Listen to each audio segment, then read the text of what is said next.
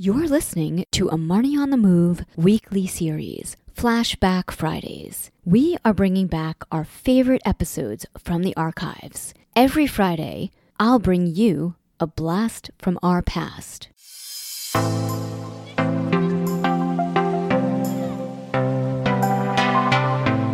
think if everyone ate a bowl of oatmeal every day, most pharmaceutical companies would be out of business because statins would not be necessary. That was Ashley Reaver. This is Marnie Salop. Thanks for tuning into my podcast, Marnie on the Move. Each week, I will be inviting interesting, innovative movers and shakers to join me on the show and share their story. You will discover and hear from thought leaders, experts, influencers, and entrepreneurs from the worlds of wellness, sports, beauty, fitness, fashion, and more. Marnie on the Move will feature an eclectic mix of people I know, work with, and think are generally doing cool things. On each episode, I sync up with my guests about life, career, and training, and showcase their expertise and story. Hi, everyone. Thanks for tuning in to the Marnie on the Move podcast. I'm your host, Marnie Salop. I'm really psyched to share my conversation with today's guest, Ashley Reaver.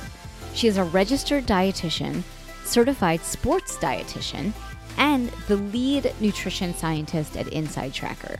Ashley also has her own private practice, is a full time nutrition lecturer at UC Berkeley, and of course, she's a triathlete.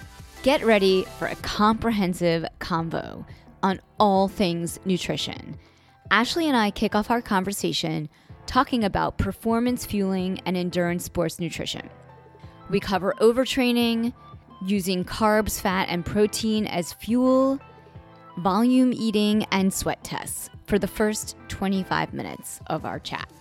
Then, we do a deep dive into immune system and stress boosting foods and nutrients, key blood biomarkers to watch from vitamin D to cortisol levels.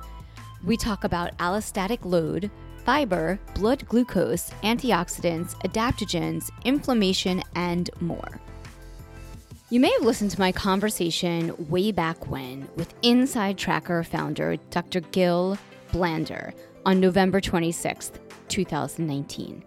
Inside Tracker uses science and technology to deliver personalized health and nutritional guidance based on your blood biomarkers that span from cholesterol, inflammation, sports performance, stress, your inner age, and more. Inside Tracker presents users with a plan of action of food, lifestyle, exercise, and supplement recommendations to optimize your health and help you reach your goals. I tested 43 biomarkers back in January, and the experience has been game changing for my health. I was connected to Dr. Blander and Inside Tracker through Marnie on the Move recurring guest, Dr. David Sinclair, who's also an investor in the company. It is truly awesome and has become a resource for me, and is something I definitely plan to use moving forward. So when I connected with dietitian Ashley Reaver and the lead nutrition scientist at Inside Tracker for today's conversation, you can imagine how excited I was to discuss all things nutrition. I hope you enjoyed the conversation. If you like what you hear, leave us a review on Apple. It's easy. Go to your app, click on podcasts, click on Marnie on the Move, scroll through all the episodes, click on five stars, and write a review. I would greatly appreciate it. Also, feel free to share the episodes on your Instagram stories and tag us at Marnie on the Move. We'll post it in our Instagram stories as well. Thanks again. If you have any questions for me, for my guests, hit me up on email, marnieonthemove1, the number one, at gmail.com, or DM me on Instagram, Marnie Salop or Marnie on the Move. Now, on to our conversation with Ashley Reaver. And of course, before we get started, a word about our sponsors, Mad Ritual CBD. Today's episode is fueled by Mad Ritual CBD. Mad Ritual CBD has changed my recovery game in a really big way. Get ready to recover like a rebel with these awesome, high quality CBD infused products. Their CBD balm is off the charts amazing. And I'm not the only one that thinks so. Mad Ritual has 100 plus five star reviews. The balms have five simple organic ingredients coconut oil, shea butter, olive oil, plant wax, CBD, and different blends of essential oils. Personally, I prefer the eucalyptus and peppermint. They also offer a terrific CBD infused total recovery supplement. Not just for athletes, the products are formulated to ease all of the aches and pains that come along with being an active human. So, if you are sore from life, Mad Ritual gets it. Founded by women athletes and active entrepreneurs, they are committed to helping active folks bring more balance to their lives. Mad Ritual is offering Marnie on the Move listeners 15% off. Head over to their website, madritual.com, and use the code Marnie on the Move. Now, on to the episode.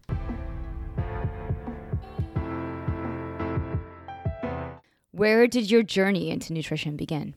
It was in college, really. I had never heard of what a dietitian was before. I had to take an intro nutrition course in uh, freshman year, and I was originally pre med. I wanted to be a pediatrician, and I was a bio major, and I think I switched my major to nutrition like the second week of college when I was, I don't know, learned about nutrition. I figured that parents would much rather me tell them what to feed their kids as opposed to what the molecules in their body were doing.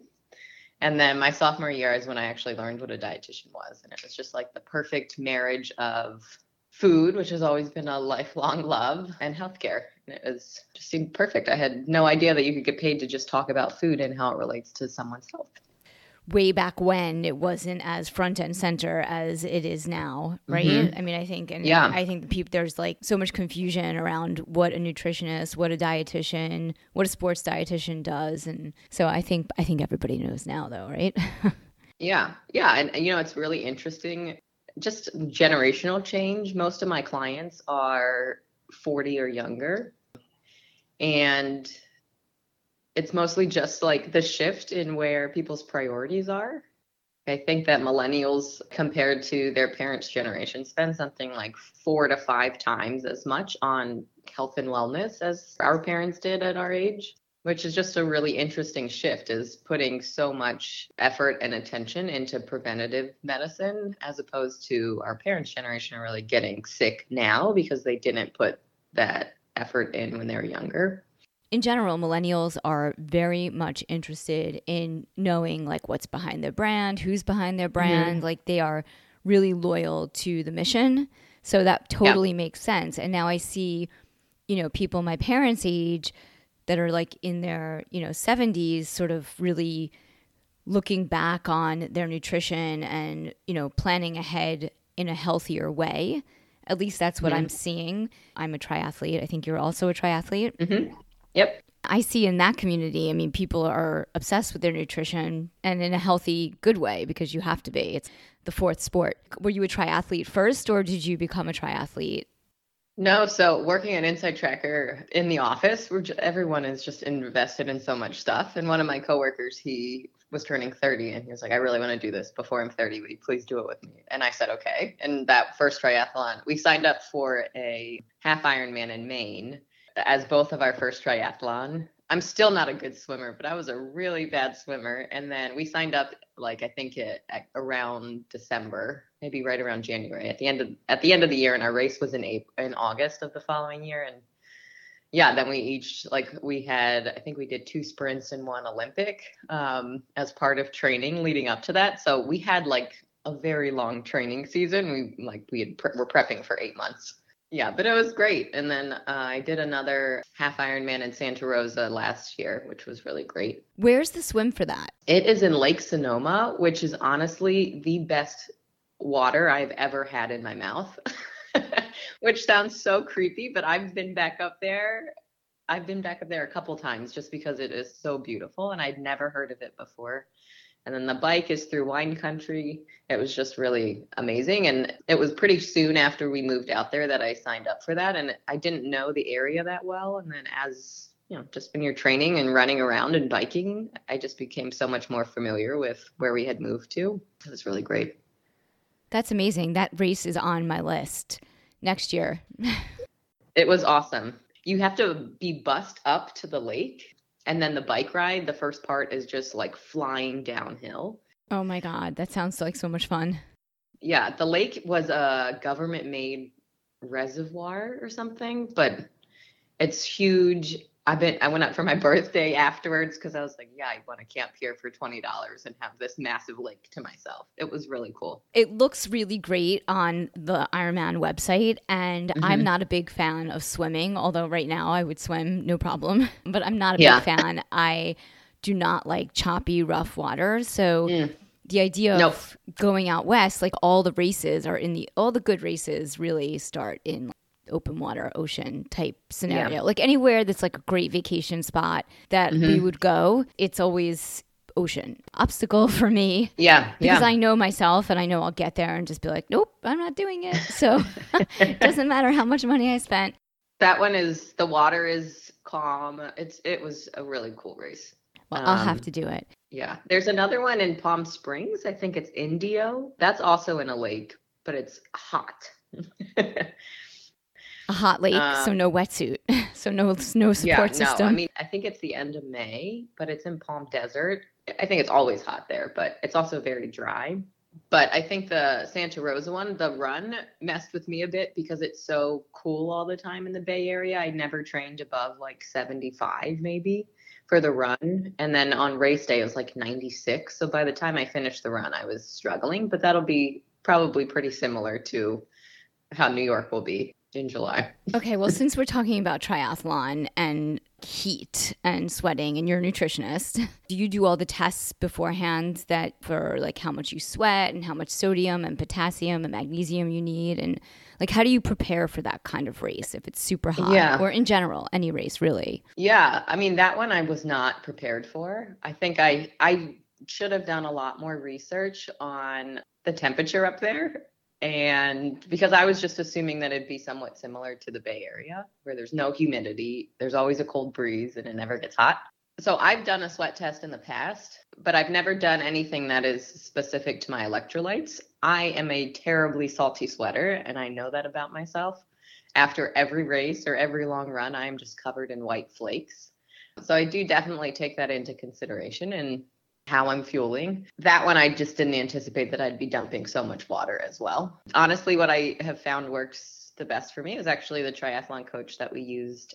It was a good friend of ours uh, that worked with us, my friend and I, when we did the first half Ironman in Maine. Um, she just said, don't waste any space in your body on plain water.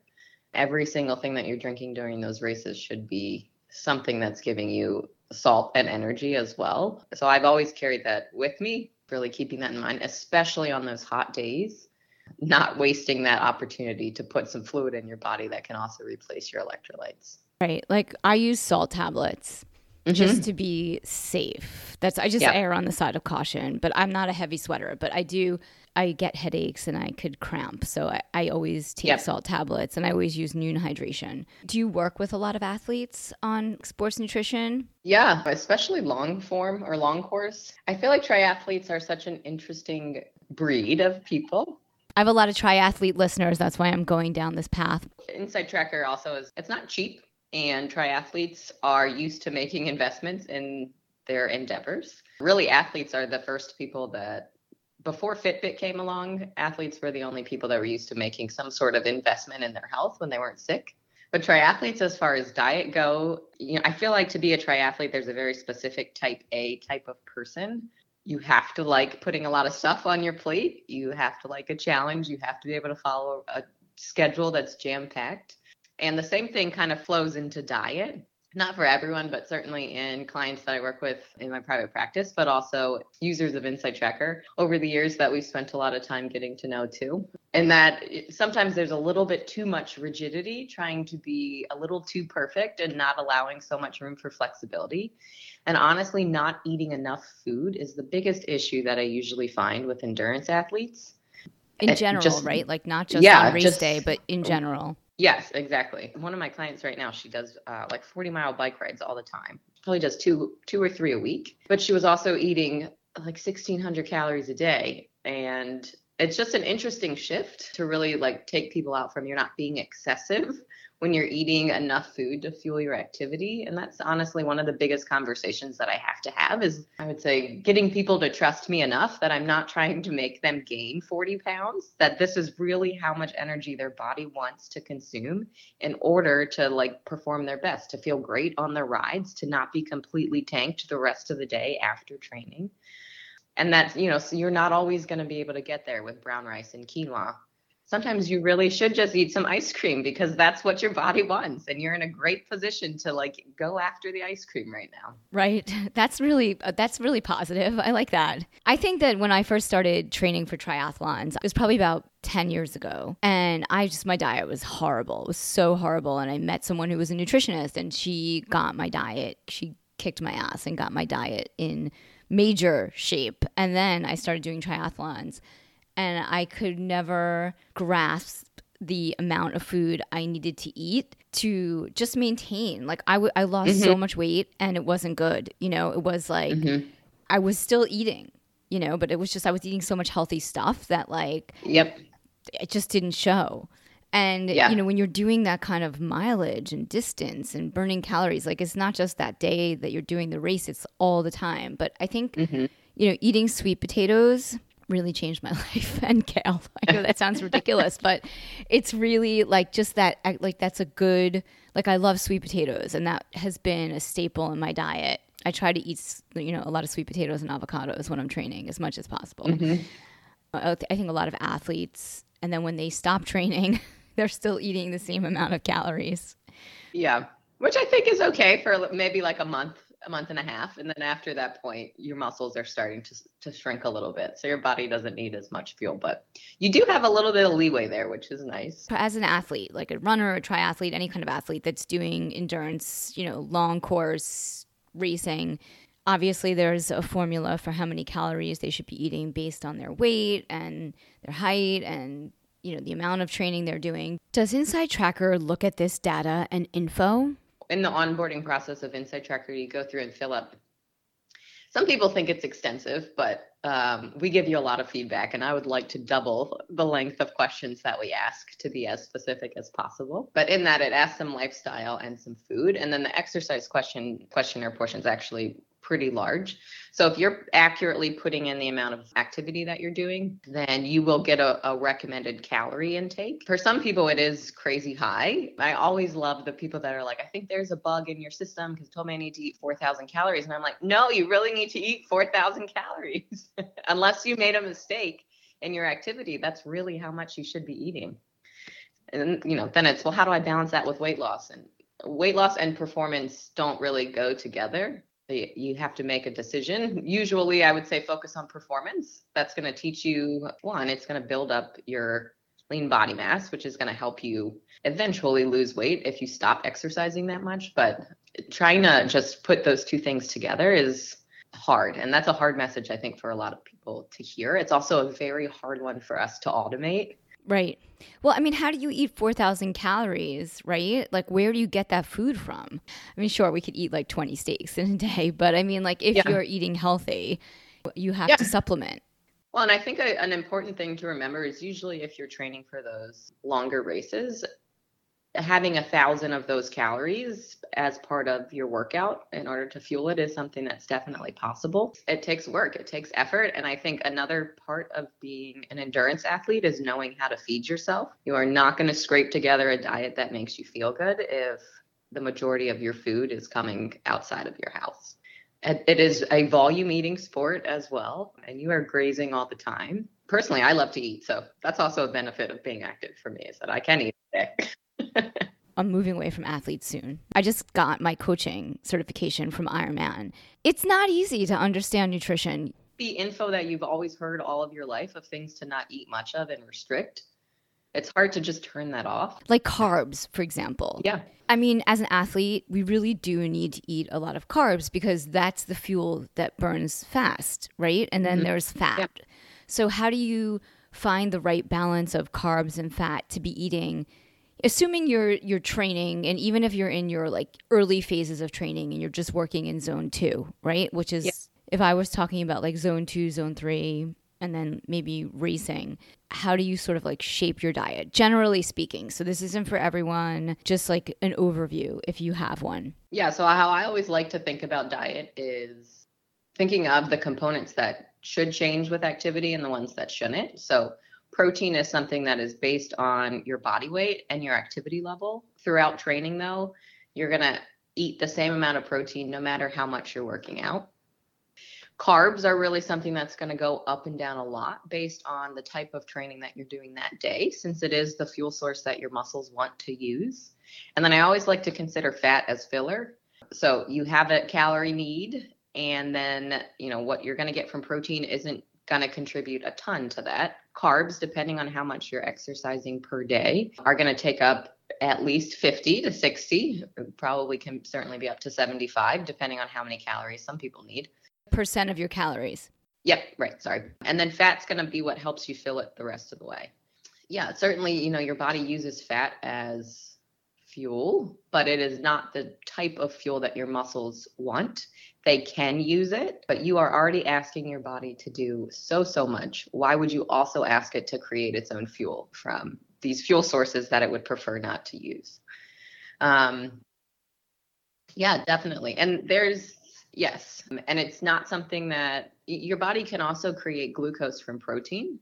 So if you're eating way too much protein, it go your body takes those amino acids through a pretty long taxing process to convert it into glucose, which is what carbohydrates are converted into, just so that your muscle and also your brain has its preferred fuel source. And again you're you're asking your body to do so much. Why would you also ask it to go through these harder processes to use those fuel sources? But you also don't get to strategically time when that protein gets converted into glucose. So that could hit you in the middle of the night not in the middle of a really tough workout when you want that fuel source. And the same thing goes for fat since we are talking about glucose and performance fueling some athletes prefer to use fat as fuel, also known as a keto diet. What are your thoughts here? Yeah, I was just going to go down into the keto.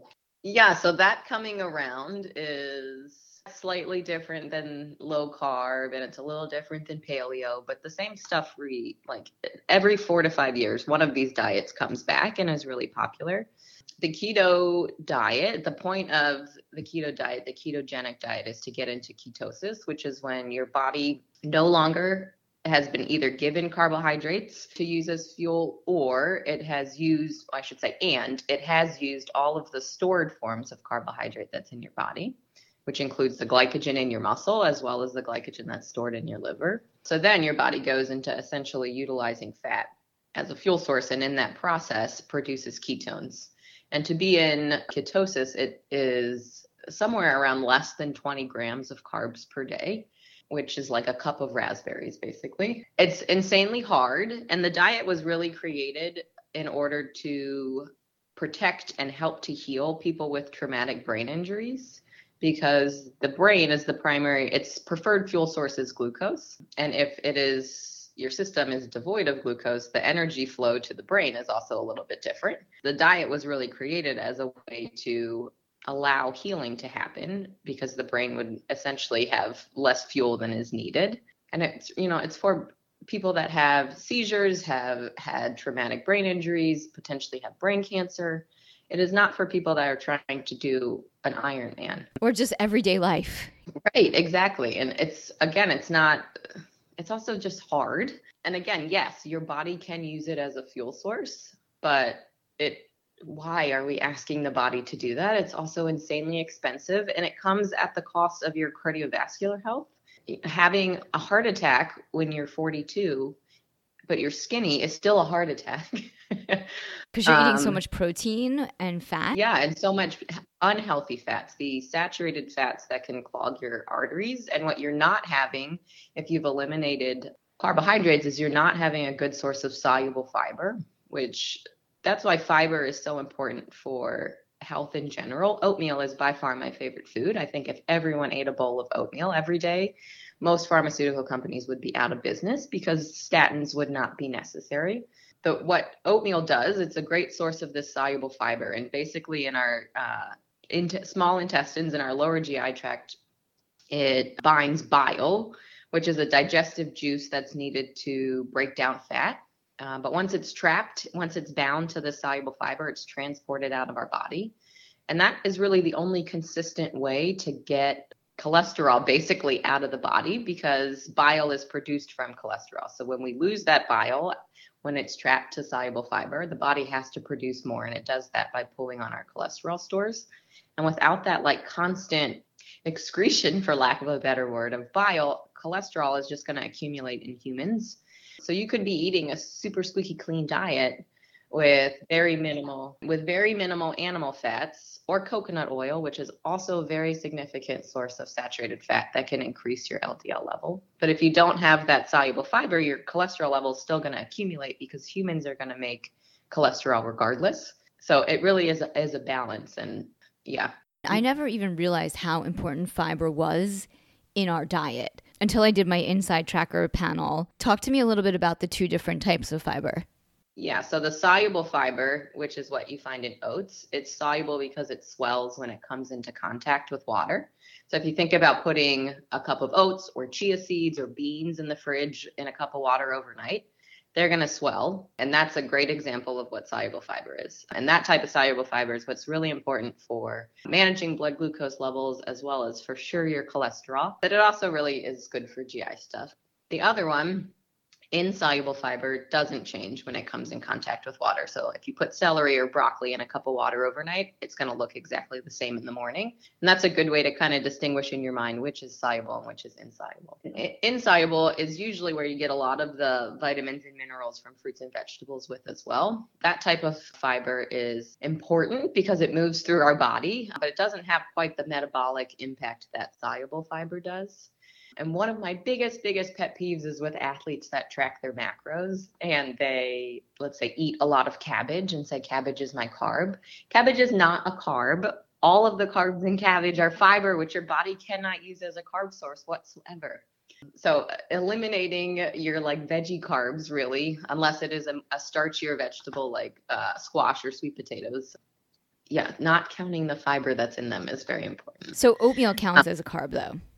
Yes, for sure. All of those soluble fiber sources. And again, you know, fiber is something that I think a lot of people are comfortable like noting that it's important, but thinking that they get all of their carbs and all of their fiber from fruits and vegetables is not correct. You're missing out on one of these massive, like the most important type of fiber, in my opinion, for your metabolic health is that soluble fiber piece. So you really need both of them just eating a lot of raw vegetables, sure, you might have 40 grams of fiber, but it's not the t- like balance or the type of fiber that you really want. So, I mean, oatmeal is perfect. I mean, that's easy. People can get oatmeal, they can eat oatmeal every day.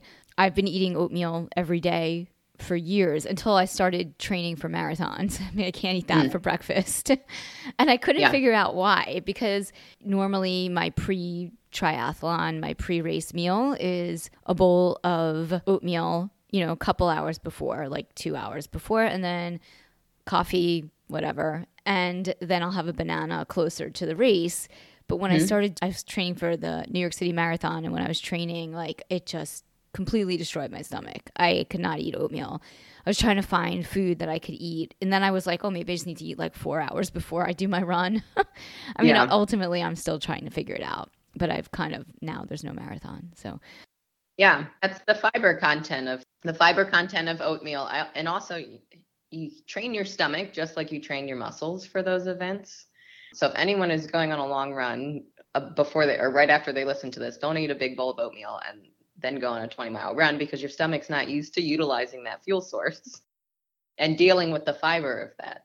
But yeah, fiber is for sure something that one can bulk in our system and pushes things through. So in endurance activity, we are at a more accelerated rate pushing pushing things through our GI tract. So having something that's high in fiber before an endurance uh, event or activity definitely can have an impact residual is what they call it. It, it. Foods that are high in residue would be ones that are high in fiber that can cause a lot of GI issues. So, speaking of GI, let's talk about immunity because I know that a lot of our immune system, and since we're in these COVID times, you know, what are some foods that we can be eating to help boost our immune system? And what are some of the blood biomarkers that we should be looking at? I know it starts in the gut Yeah, fiber is definitely really important for that. There are of bacteria that live in our lower GI tract that take food one step further than our GI tract can uh, can take them, um, and the activity and the health of those lower GI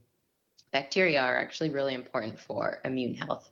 So fiber is, is a great example for that. And the three vitamins that I always tell people to focus on for immune health are vitamins A, C, and E. Those are ones that you should get through food. Vitamin A you mostly find in red, orange, or yellow hued fruits and vegetables or dark leafy greens. So sweet potatoes are an awesome example. And cooking them or and sautéing them or eating them with some type of oil helps to increase our body's ability to absorb um, the vitamin A. Vitamin C, we're all used to citrus. We're coming out of citrus season now, but we're heading into berry season. Berries are another really great source of vitamin C, as are broccoli, bell peppers, Brussels sprouts, and kiwi. And then the last one, vitamin E, mostly you find it in nuts and seeds. Wheat germ and wheat germ oil, as well as sunflower seeds and sunflower seed butter, are the best sources of vitamin E. That's a swap, an easy swap for most people is if you eat almond butter, peanut butter, just swap it in for sunflower seed butter in order to really boost your vitamin E. And those three are really important because they're antioxidants. And antioxidants are essentially how I like to explain antioxidants is inflammation is kind of a snowball. So a little bit of inflammation, which maybe is caused by activity, or it could be you know you have a toothache or you have something else happening in your body. Maybe there's you know bacteria germs floating around that have come in uh, you've come into contact with. That little bit of inflammation your body mounts an inflammatory response. And in the process of mounting that inflammatory response a little bit more damage happens so your body mounts another inflammatory response and so on and so on. And eventually it's kind of like a snowballing effect. Inflammation level in your body gets pretty high. Antioxidants are really important because they kind of come in and they break that cycle. They can stop that process from kind of growing. And again inflammation can come from all sorts of stuff Uh, chronic conditions for sure also add inflammation. So making sure that your diet has a lot of those antioxidants is really important. Would resveratrol be a good supplement to take as an antioxidant? And we recommend that supplement for reducing blood glucose levels if you're diabetic. There is not an impact on the one infl- inflammation marker that we test, which is HSCRP which is a really non-specific marker of inflammation. So you know, I could kick you in the shin. You could have just run a marathon, or maybe you have a toothache. We don't really know why that level is high. It's just showing us that it is high. But when I was doing research on wine, the best time to have a half glass of red wine is really in the morning. So I told my boss the next day, okay, well, sorry, you made me research this, so I'm going to come in a little bit buzzed each day after a half glass of red wine. I asked David Sinclair that question. He was like, no. I'm like, should I go drink a bottle of wine? He's like, I don't think it's good for your liver. Yeah. A half a glass of red wine a day is the ideal amount. It's difficult. And no, you can't, you know, stockpile all of those onto a Saturday. Um, the benefits certainly eventually are outweighed yeah but that's also you know also how i like to think about inflammation or the immune system is that it's really a bucket or something called allostatic load and it's really how much your body can handle at a time. So in that bucket if you are really stressed out that's something that adds water to the bottom of that bucket. If you're sick that's water in that bucket. If you're exercising a ton without enough rest recovery or fuel that's something that can add to that bucket. So then if you let's say there's some sort of bacteria or germ in the air and then that comes into contact with your system, if your bucket's already really full, that's going to cause your bucket to spill over. Your body can only handle so much. All of those things are just really, really key for keeping your immune system as healthy as possible. And so, what are your thoughts on probiotics? Do you think that they're helpful? I've had, like, I've heard different things. I mean, I've always thought they were helpful, but then I heard prebiotics are better, or I don't know. So, yeah. what, what are your thoughts on probiotics? I don't think that there's enough research to give a conclusive yes or no. I think for some people, honestly, I think we won't get that research until microbiome is much better researched. It's like a really new, cool emerging field, but I think we're still a little ways away from that. The best type of probiotic will probably be one that is specifically formulated for you based on your microbiome analysis, because it'll be able to show which strains of bacteria you would, you know, maybe you're low in or too high in. As a blanket that everyone should take a probiotic, I don't think that because there's a lot of deviation in what's available as a probiotic. I think eating foods that have probiotics in them are also a great way to go. Having something once a day that's some sort of fermented food. It could be yogurt, kefir, kombucha, sauerkraut, kimchi, anything like that. My one thing with probiotics, though, they are supported for a couple of our biomarkers. My one benefit or my one thing that I always like to tell people is that Um, there are very specific strains that are shown to be beneficial.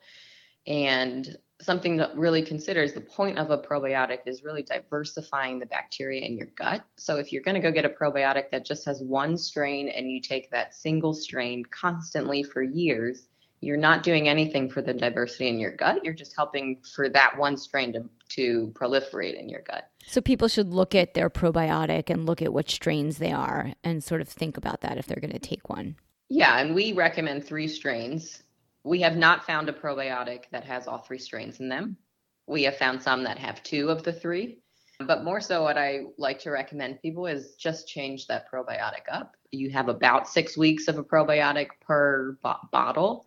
Usually, what I say, go and look at what's on sale, find at least one of these strains, take it for six weeks. When you run out, go back and find what's on sale in those six weeks, find at least one of those strains, and then buy it so that you're constantly introducing new and different strains to your gut because that's what's most beneficial. Interesting. If but, people uh, want to know the three strains of probiotics that they should be taking, are they on the Inside Tracker website? Yes, all of our supplement recommendations, we have done a ton of work there because supplements aren't regulated in the US.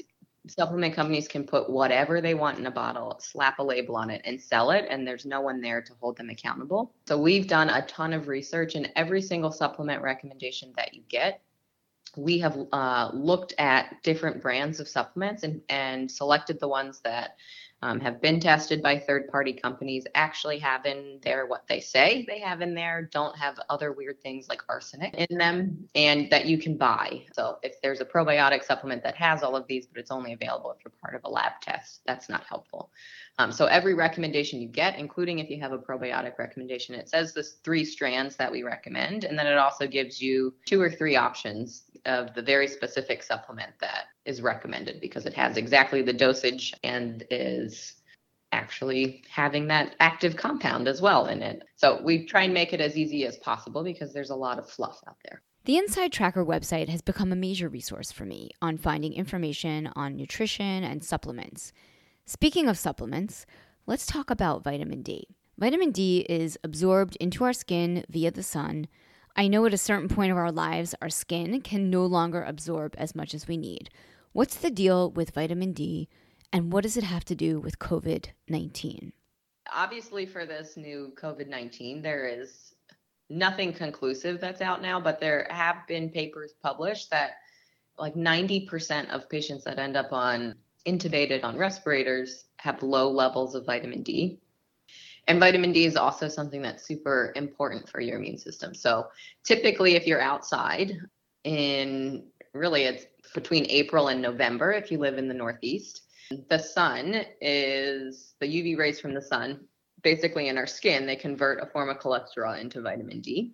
The sun is strong enough, isn't quite the right word, but the UV rays are only able to produce that vitamin D in the in our skin in, in the Northeast between April and November. Other than that, which is usually the way that a lot of people get that vitamin D, you, it is in some foods and some fatty fish and in some radiated mushrooms, which are basically mushrooms that have been put underneath UV lights, but not in very large amounts. And then lastly, some types of dairy is fortified, but again, those are very small amounts. And skin is how we evolve to get enough vitamin D, but sunscreen is usually on every inch of a lot of people's bodies when they're outside right now.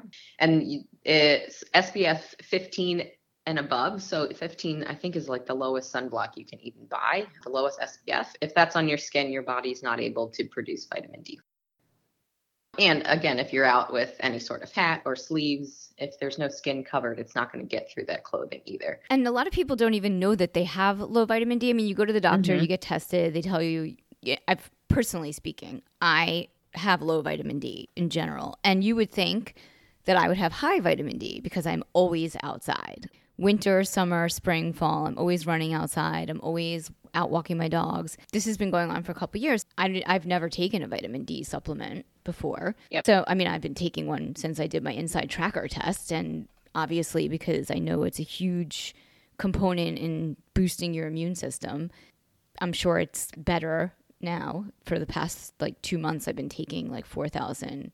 Well, vitamin D is it's a fat soluble vitamin. So once you reach a certain level, it's stored in your fat cells and your body's going to take what it needs. But getting yourself out of a ditch of a very low vitamin D level to a point where certainly someday you won't need 4,000 IUs every single day, but it does take a lot to get out of that ditch, especially if you're not, it's insanely hard to reach that through food and sun on its own. You know, you're running around New York City where a lot of the times if you're running, you maybe aren't in direct sun. Um, the recommendation for sun on your skin is at least 20 minutes a day of sun exposure on the back of your neck with no sunblock and no cl- clothes covering covering it. Um, for most of us, we probably don't walk around with the back of our necks exposed, especially if we're running. Maybe we're wearing a hat or our hair is down. Uh, the collar of our shirt is is high, so it's hard to get. So that's why the supplement is super helpful. And I'm sure I definitely was in a ditch. So I'm getting mm-hmm. out of the ditch. You know, it's not just for people in the Northeast. We also have plenty of baseball players that are outside in the sun nonstop in Florida for months so that still have low vitamin D because when they're outside, they have on sleeves, they have on hat, they have on sunblock. African Americans, they, if you think about where most black people in the US came from was really Africa or in the Caribbean islands, very sunny places. And the skin being darker is a protective mechanism so that you're not absorbing quite as much of the UV rays from the sun. So you know, shifting a lot of people that have much darker skin into climates that are pretty much de- de- devoid or devoured of sunshine especially for certain months of the year, African Americans in the US are much, much more likely to have lower levels of vitamin D as well. I mean, that's a test your doctor does, like a basic test. So that's. It's one you do have to request. It is not on a standard panel by any means. You have to go in and specifically ask your doctor. Or if you say um, you're tired or whatever else, maybe it triggers it for them, but it's not something like glucose and cholesterol that they run regularly. And if your vitamin D is low, there's other things that could be happening in your body, not just like your vitamin D being low or your immune system, right? I mean, there's other things to look at like that are going on, like other blood biomarkers. Yeah, so you uh, yes, certainly vitamin D is is associated with other things. As far as vitamin D being low because of other things is less likely.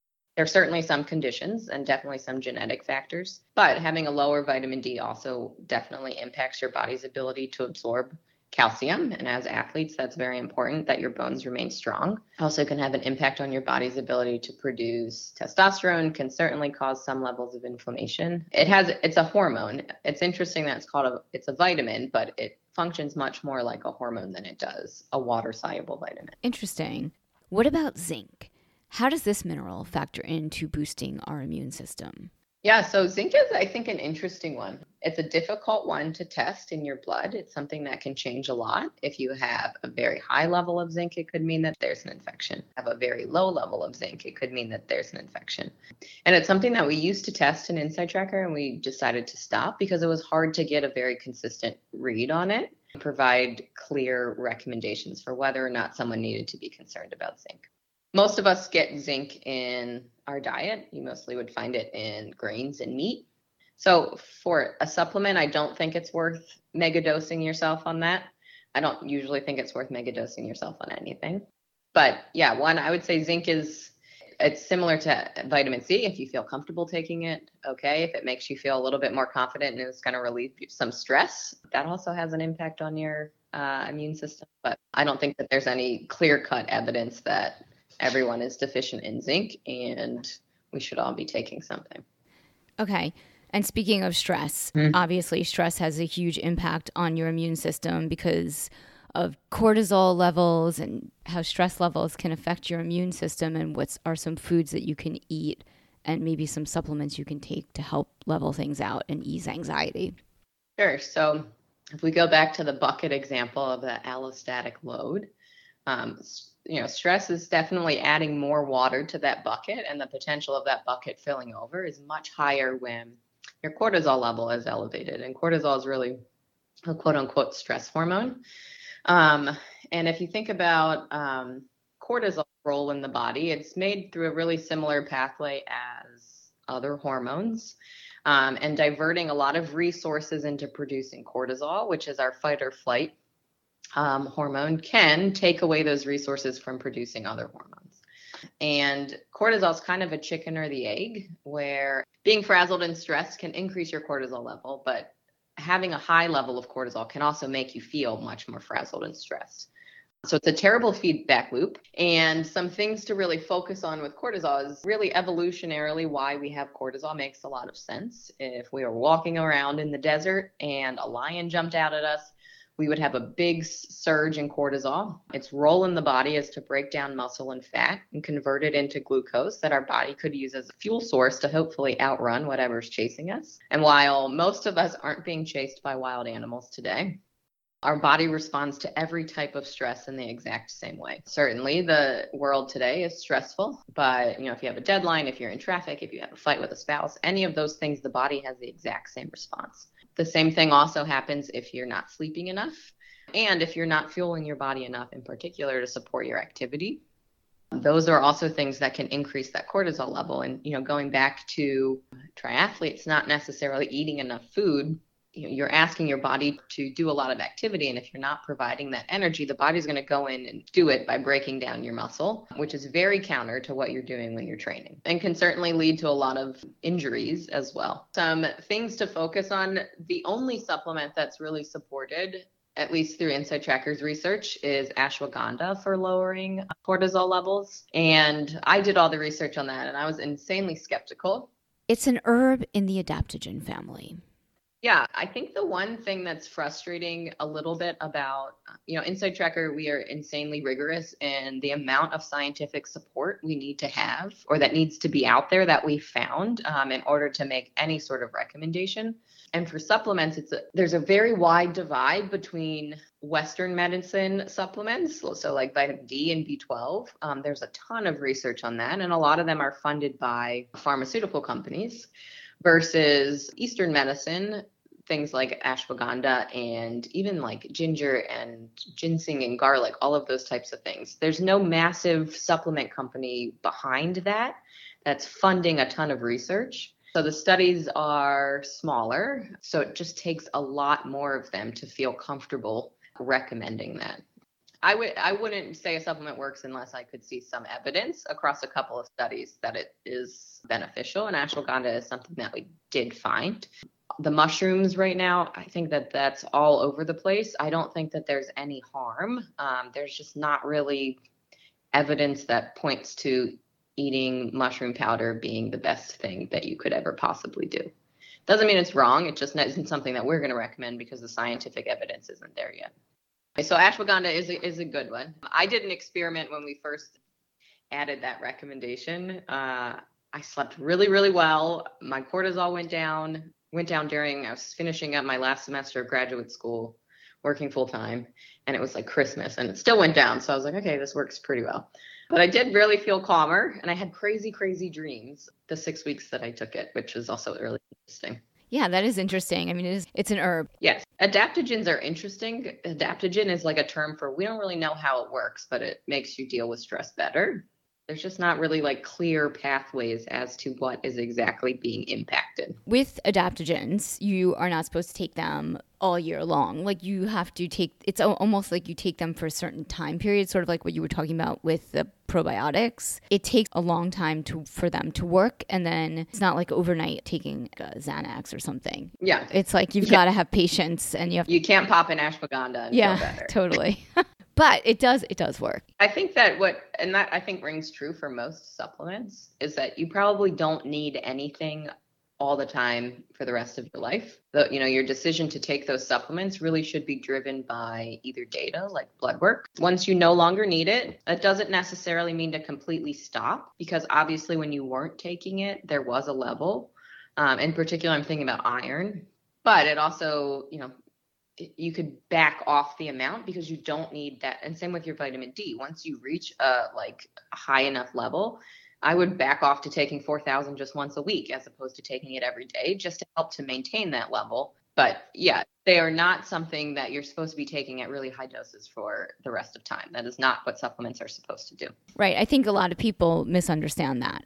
I think maybe now there will be a new movement for people really bringing a heightened awareness to their health and wellness. What are the biomarkers that you're testing in the immunity package? So we look at inflammation markers. Uh, we definitely test your vitamin D, but we're also looking at markers related to sleep and stress because those are just as important for managing that overall load of what your body can deal with at once. So cortisol is in there. We have vitamin D, your HSCRP, your white blood cell count. Glucose is in there as well. Fasting blood glucose can be it's a great acute measure of stress basically. And there's one more that I may be missing, but those are the main ones and that's really where a lot of our recommendations also focus around. And it's not just recommendations to necessarily improve that singular marker. So, like taking ashwagandha may decrease your cortisol. Um, there's certainly some aspects to immunity that don't have anything to do with your biomarkers, um, like how to sleep better. We also provide advice like that. So, you know, the recommendations aren't just get eight hours of sleep it would also be how to ensure that the even if it's not eight hours that the time that your head's on that pillow is really maximizing the benefits of sleep in order to improve your immune system. What are your thoughts on on like pulmonary health and just recovery after covid-19 yeah i mean i honestly have no idea. I would say thoughts on lung health in general though is just that damage that happens to your lungs to some extent can be healed but there are always going to be effects that are there. Right. I think it will be interesting to see in 5, 10, 15 years individuals that suffered from that, what happens to it. Um, you know, we hear these things like this all the time. You know, unfortunately, 9 11, uh, the asbestos in those buildings, you know, now is when we are, the deaths are coming right now, and that was 20 years ago. And, you know, smokers, you can be, you can have given up smoking 20 or 30 years ago, and you still can develop lung cancer and die from it. So I have no idea. I'm not a pulmonologist, but I would imagine that we would see somewhat similar trends that in 10, 15, 20 years we'll be seeing effect we'll still be seeing effects of coronavirus. So you're not testing right now, right? Because you can't. No, so LabCorps are still open. So technically, someone could buy a test and go to LabCorp. How LabCorps are functioning at the moment is you like sit in your car and then they come to the door and get you, and you're the only person in there. This probably isn't a good business decision, but I would say that if you purchase a test right now, it's probably best to leave those people to be exposed only for essential purposes. But you can start you can still buy everything and they'll just be on on hold and Yeah, and like once we're sort of like through the weeds in a couple months and it would be a good time if you haven't already done it. Like I feel lucky that I was able to do it before this happened, but it's always a good thing to invest in your health, especially mm-hmm. after this lesson that we're seeing now, you know, just being aware of you know all of these things at any given time is helpful. So people could buy tests now and then go do them later. Yep. I, it's always best to have one test and then to at least have one follow up test to see if the interventions that you're doing are making a difference. And if they are, do you need to continue doing them? If they're not, do you need to choose something else or is there something like hygiene around that intervention that maybe could be improved? There are all kinds of packages for biomarkers on Inside Tracker and a range of different price points. Listeners can also sign up and just upload their existing blood work that they've gotten from their general practitioner or doctor to get nutritional recommendations from Inside Tracker. They can also just read your blog yeah and i love that we let there you can upload an unlimited um, amount of past or future blood results that you have from anywhere else. So a lot of the how i'd like to recommend because i know it's expensive um, it is an investment you know so if you start with that higher plan package then you could meet with your physician show them give them some evidence that you're concerned about these biomarkers have insurance provide um, a follow-up test you can upload those results and you'll generate new recommendations based on those blood results, just as you would if you'd purchased a test through us. Right. Because at the end of the day, your mission at Inside Tracker is to be a resource and help people. I mean, as a business, but also. Unfortunately, it can't be free, but I mean, our goal is to help people live longer. And everything that we do is really designed on with that goal in mind, but also providing recommendations in a um, approachable and realistic way and really empowering people to to take control of what they can control. Does Inside Tracker offer consultations? Yeah, we have four dietitians on staff. It's not something that we promote on the website, but if anyone contacts our customer service team and says they'd like to talk about their results with someone, um, someone is always available to do that. Right. And I know that with my when my results came back, you guys had said, you know, you should talk to your doctor about these blood levels which is yeah. also super helpful because you talk to your doctor. Yeah. I mean, again, there's some things that you're not going to be able to eat more sweet potatoes to fix. And in those cases, you know, we want you to be healthy. And if that requires your doctor to look at your results and make some decisions with you about your health, then that certainly also falls within the realm of what we're trying to achieve. And for many people that don't have a, a primary care provider, that's also a good way for us to encourage them to have one. We can only do so much, but if you really have a problem, you should be in contact with someone that's helping you manage your health.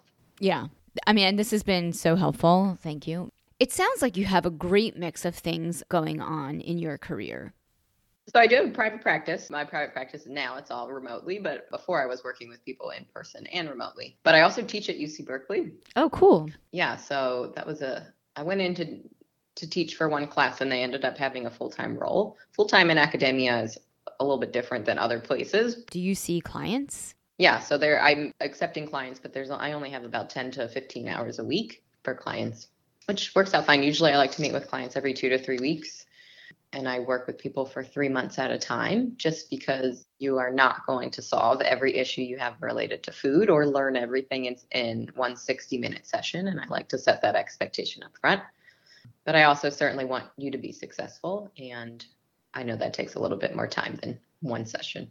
And yeah. I don't really know any nutritionists that it's, it's surprising, you know, in New York that I work with. So private practice is hard. And I think that most of our schooling has encouraged us not to be entrepreneurial. We do not get any at all education on how to actually open and run a business. And it's intimidating. And I think again, a lot of I don't know, a lot of dietitians are type A, but they are also I like to call myself a gardener, not the flower. And that's just not really the business owner mentality necessarily. So there's not very many dietitians in private practice. Building a business is a challenge. Yeah, honestly, it was my parents that really were like, enough is enough because they both owned their own businesses, not in health. And my sister is a realtor. So she basically has her own business as well. But that's not like a normal situation. And I think I would have been, I was hesitant to take that step. And it was only with them really pushing me and also seeing the success that they had and flexibility that also inspired me to do it. So right now I work part time for Inside Tracker, and that was I was full time for three and a half years, and I've been part time for the last two years because I had really missed that one on one connection that you can get in private practice. Like I am so I love the fact that I feel like my recommendations are reaching so many people through the Inside Tracker platform, but you can only do so much with that and I just missed connecting with and following someone for a long time and seeing their success and just being a resource outside of you know just a single recommendation but how you can actually implement that and how that implementation is going. And so your website is my weekly eats and your instagram is my weekly eats as well. Yeah so i've kind of put those i gave myself permission to put those two things on the back burner once i started teaching in september. My website is myweeklyeats.com my website is now Our Weekly Eats. I think I'll change it. Um, but I haven't posted in almost a year on that. So you're inside tracker part time and then you're teaching full time? Full time. And I have, yeah, my private practice on the side. That's so great that you're teaching. I feel like I just really lucked into it. Berkeley needed a the position I thought I was applying for was just to teach a food science cooking lab. And then when I went in for the interview, they were like, actually, we need someone for full time. Would you do it? And I was like, in the year of yes last year. So I said yes because I had always wanted, like, I can remember my first teaching has always been a goal for me in that intro nutrition course where I eventually also became, you know, decided to change my major. I just remember thinking how amazing it is that like my professor gets to impact 600 kids every single semester, every single year. And even if that's the only nutrition course those students are going to take, they're all going to take away at least one thing in how they feed themselves. And I just thought that was amazing. And I will actually be teaching the intro. The two, there's two different intro nutrition courses over the summer, and then this is the first year that we'll be offering a sports nutrition course. It's a six week course from July to like mid August that I'll be teaching, and I'm super stoked about that. And everything is online. Yeah, they've already made the decision that they're online. They will also be recorded, so you don't have to attend live. Um, a lot of our students that took those summer courses were international students, so they'll be posted and recorded because 2 a.m. class really sucks. As I'm learning now, as all of the classes this semester are online. Yeah. I mean, I think that's the move as far I don't think we're going back. I'm I'm already on 2021. Yeah, I don't know about fall. Thank you so much. This has been so great. Awesome. This was so much fun.